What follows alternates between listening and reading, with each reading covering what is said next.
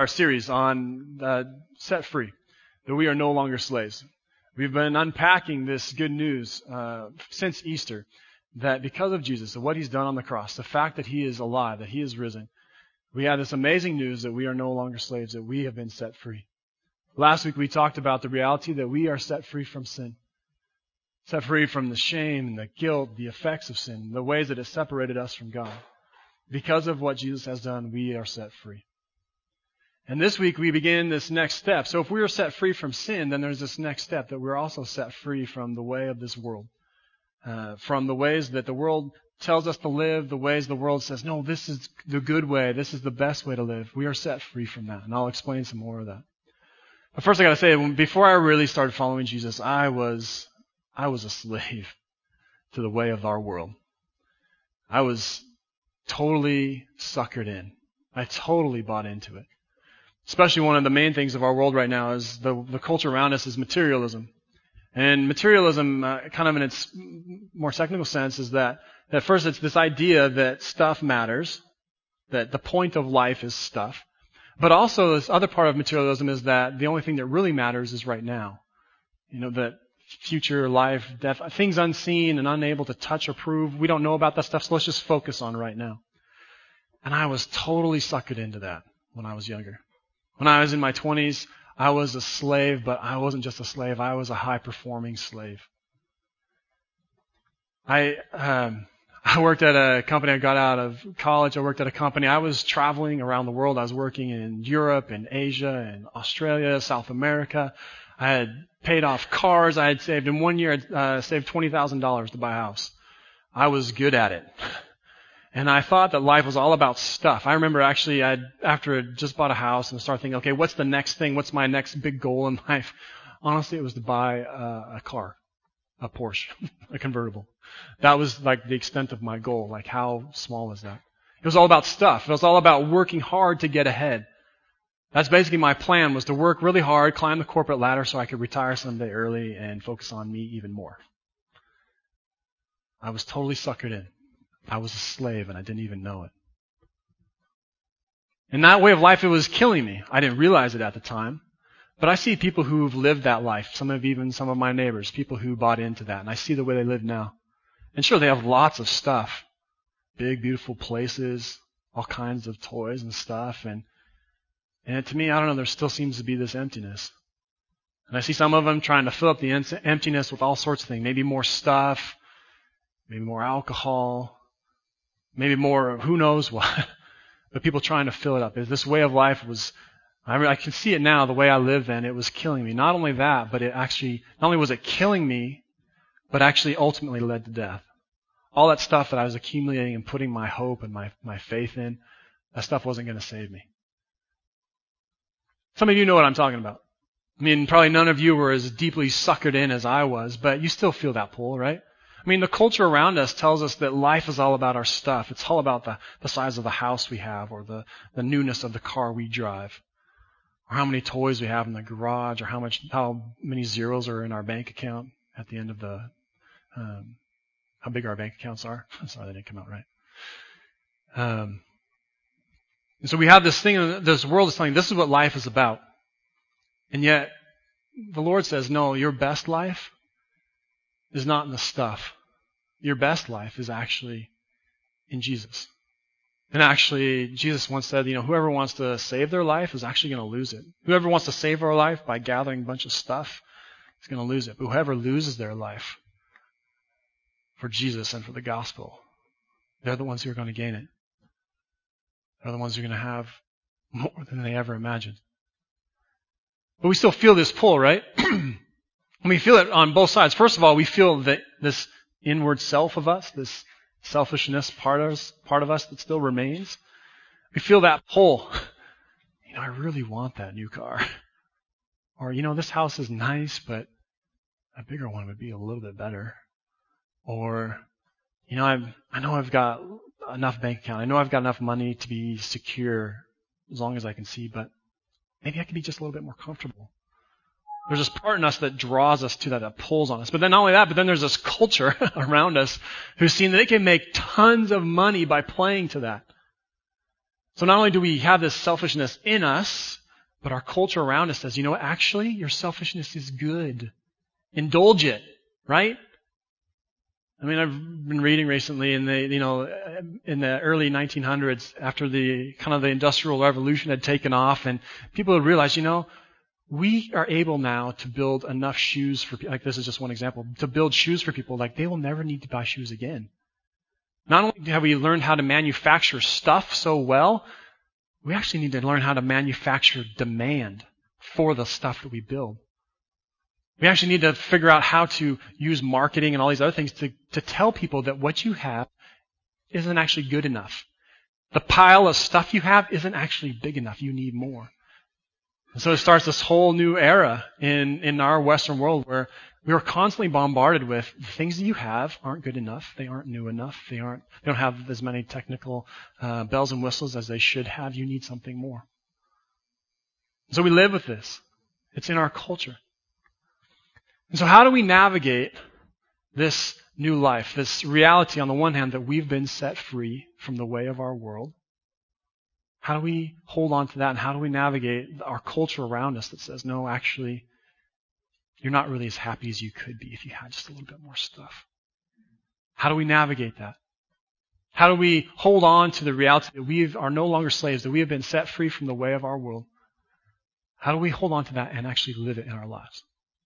If you would, open up your Bibles with me to Romans chapter 8. Um, if it's easier, I also have it in the bulletin here. It's just on this white sheet. So this is Paul, uh, one of the early Christian pastors. He's writing to a church in Rome. And so this is what he says to this church. He says, Therefore, there is now no condemnation for those who are in Christ Jesus, because through Christ Jesus the law of the Spirit of life set me free from the law of sin and death. For what the law was powerless to do in that it was weakened by the sinful nature, God did by sending his own Son in the likeness of sinful man to be a sin offering. And so he condemned sin and sin, condemned sin in a sinful man in order that the righteous requirements of the law might be fully met in us, who do not live according to the sinful nature, but according to the Spirit. Now this is the part I want us to focus on for this morning. Those who live according to the sinful nature have their minds set on what that nature desires. But those who live according, in accordance with the Spirit have their minds set on what the Spirit desires. The mind of a sinful man or person is death, but the mind controlled by the Spirit is life and peace. The sinful mind is hostile to God, it does not submit to God's laws, nor can it do so. Those controlled by the sinful nature cannot please God.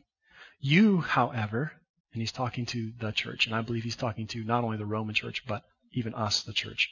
You, however, are controlled not by the sinful nature, but by the Spirit if the Spirit of God lives in you. And if anyone does not have the Spirit of Christ, he does not belong to Christ. But if Christ is in you, your body is dead because of sin. Yet your spirit is alive because of righteousness. And if the spirit of him who raised Jesus from the dead is living in you, he who raised Christ from the dead will also give life to your mortal bodies through his spirit who lives in you.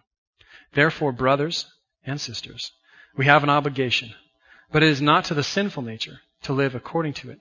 For if you live according to the sinful nature, you will die. But if by the Spirit you put to death the misdeeds of the body, you will live. Because those who are led by the Spirit of God are sons of God.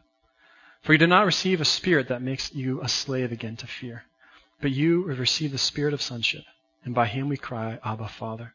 The Spirit himself testifies with our spirit that we are God's children. Now if we are children, then we are heirs, heirs of God and co-heirs with Christ if indeed we share in his sufferings in order that we may also share in his glory. I consider that our present sufferings are not worth comparing or worth comparing with the glory that will be revealed in us. So this morning we're going to focus in on, on verses 5 to 14. And just to, to make the connection here, see that I, each week or for the last, or last week and, and this week and in our next um, um, sermon on this series, we're just focusing on that one text, and that's actually one argument or one point that Paul is trying to make. And so last week we talked about Paul is saying that you've been set free from sin. That was verses 1 through 4, and that was through Jesus' cross, through his crucifixion and his resurrection, what he's done. We've been set free from sin. So Paul is now making the next step. Because you've been set free from sin, don't live like the world around you anymore. And in the NIV, it says sin nature, or your sinful nature. And actually in Greek, it actually just says flesh. And so, he says, Don't live according to the flesh anymore. Don't live according to the sinful nature anymore.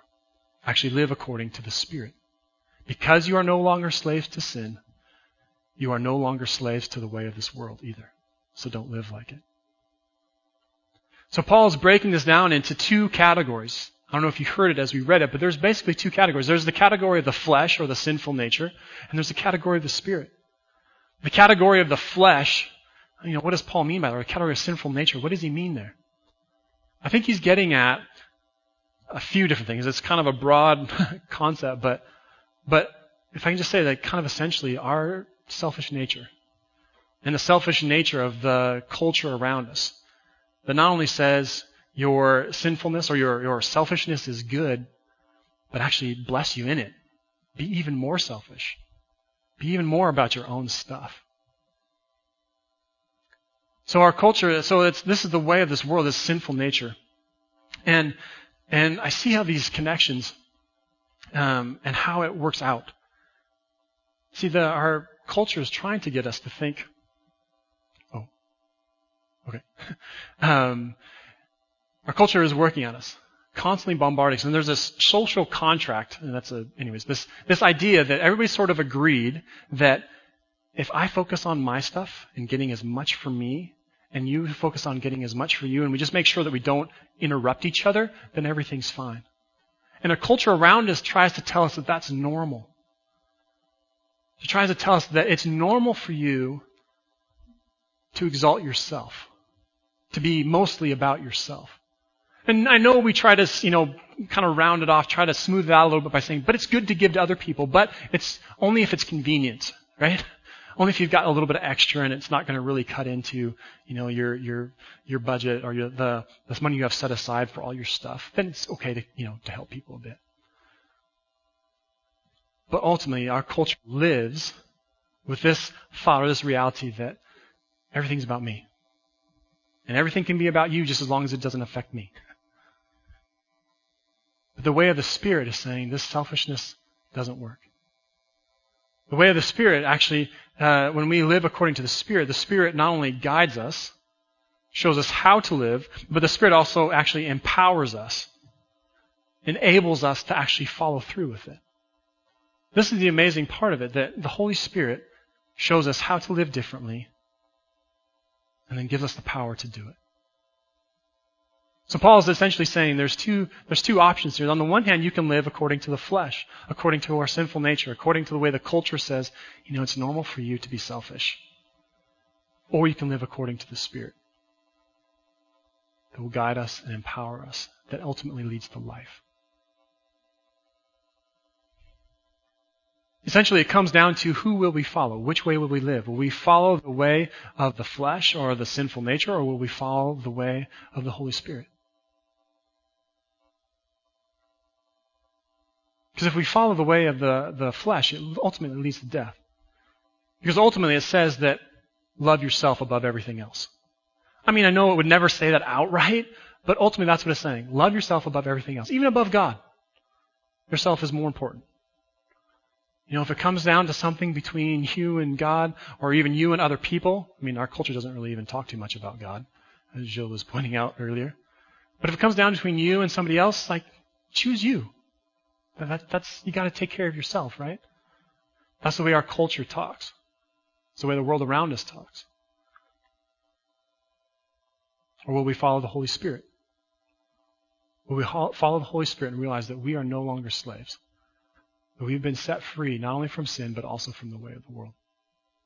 Now this has implications in every aspect of life, but there's just two that I wanted to talk about. One is, is for example, sexuality. For example, God has given us sex and sexuality as a good gift in marriage, a place of, to a place for intimacy and joy and pleasure of creating family within a faithful marriage. Like God made it good in that place. But our culture takes something like sex or sexuality and has twisted it and has turned it into a commodity that people sell on the street or has turned it into an addiction that people put on the internet. Our culture has taken this good gift that was between a man and a wife, or between a man uh, and, and his wife, or a husband and wife. It's taken this good gift and twisted it around. So it becomes this uh, erotic way of extracting pleasure from the world. And all the while, our culture says that no, this is, you know, sleep with whoever you want. You'll be fulfilled and you'll find uh, meaning and it will be good. And then you, people live that for a while. And they talk about the brokenness of their heart. Or the way that it's ruined or the abuse that they've experienced. Our culture has taken something like sex and turned it into something horrible. That's the way of our world. And it says, no, no, no, actually it's good. Trust us. And yet when you hear the stories of it, usually the aftermath, you know, people who've lived that way for a while, they say it was, I realize, I realize now how destructive it was. That's just sex and sexuality. Take a, like, for instance, stuff. Like I believe God is, desires us to have, to be richly blessed, to bless us, to provide for us. Not just so that we can hoard it all to ourselves and stockpile it in our storage barn, but so that we can give it and share it with others. But our culture takes that and it twists it. It says, no, your stuff is about you. That's how we measure how successful you've been. That's how we measure how happy you are. And actually, our culture says, you know, if you can just get more stuff, you'll be happier. And better if it's actually newer stuff. Even if you've got old stuff, like that's okay, but you know, if you can make it new stuff, that's even better.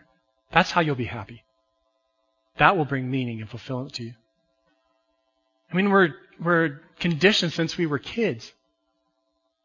I mean, I mean, my kids don't have this experience, thankfully, but I remember watching cartoons when I was a kid. You, know, you watch 10 minutes of cartoon and then there'd be a five minute commercial about everything that as a kid you're supposed to have, right? And if you had the old one, that wasn't good enough. You needed the new. I see how my sons still get a taste of it. You know, they get a catalog and they just pore over it, especially Corbin just pores over it for days. Dad, I need this and this and this and this. I mean, nobody taught him that.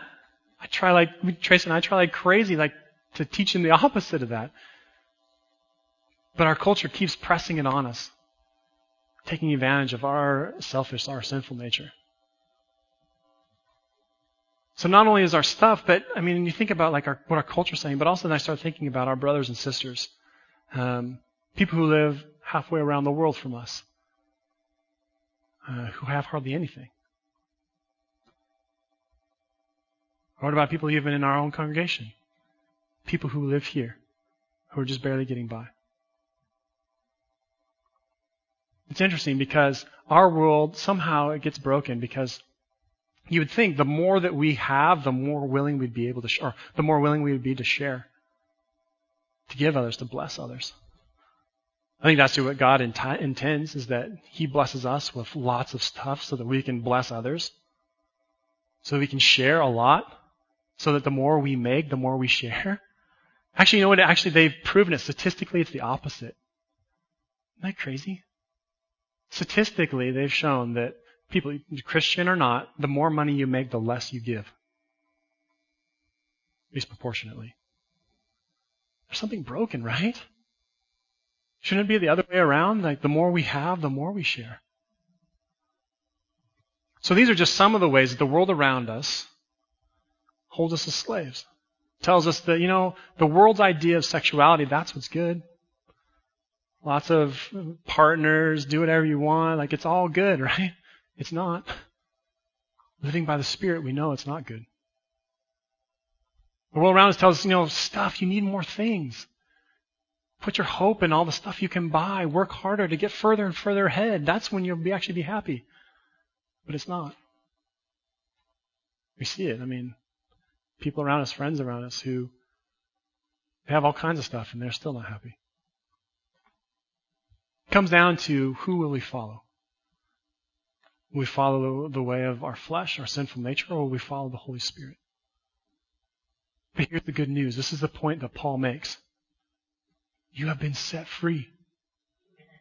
You have been set free from the way of this world, from our sinful nature that keeps telling us and drawing us away, but also you've been set free from the lies of the culture around us who says, who tries to make a, make a buck on us by telling us, no, all these things are good. And they're not. You've been set free. Listen to what Paul says. um, at verse 9. He says, You, however, are controlled not by the sinful nature, not by the flesh, not by the way of the world, but by the Spirit. This is him making an identity statement. This is your identity in Christ. Because of Jesus and what he's done, you are no longer slaves. You belong to the Spirit now. You have this new identity. You have this new sense of normal. Normal isn't anymore uh, gathering up all your stuff and putting all your hope in how big your bank account is. That's not normal anymore. Normal is Jesus, is following Him, is receiving in the ways that He's blessed us so that we can share and bless others. This morning, I have good news. we are no longer slaves to sin, but we are no longer slaves to the way of the world around us either. And that's the thing, we need to talk about it because we get it bombarded everywhere. I mean, this is the only place where you hear that you can live a different way. That you don't have to, like, that sex and sexuality, the good place for it is within a marriage. I mean, where else do you hear that? No, usually you hear that, like, the totally opposite of that. No, marriage is for suckers, right? That's what our culture says. Where else can you hear that, that the stuff you have is okay, but share with others that your hope is not in your stuff. Where else do you hear that? Definitely not on TV. Definitely not on the internet. Nowhere where anybody else can make a buck at it.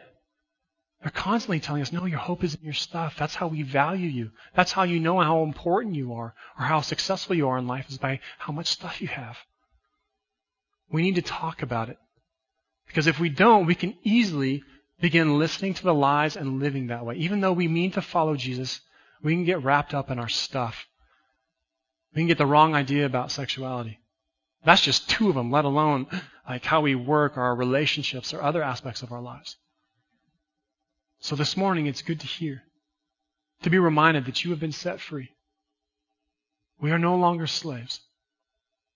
We have been set free from the way of the world.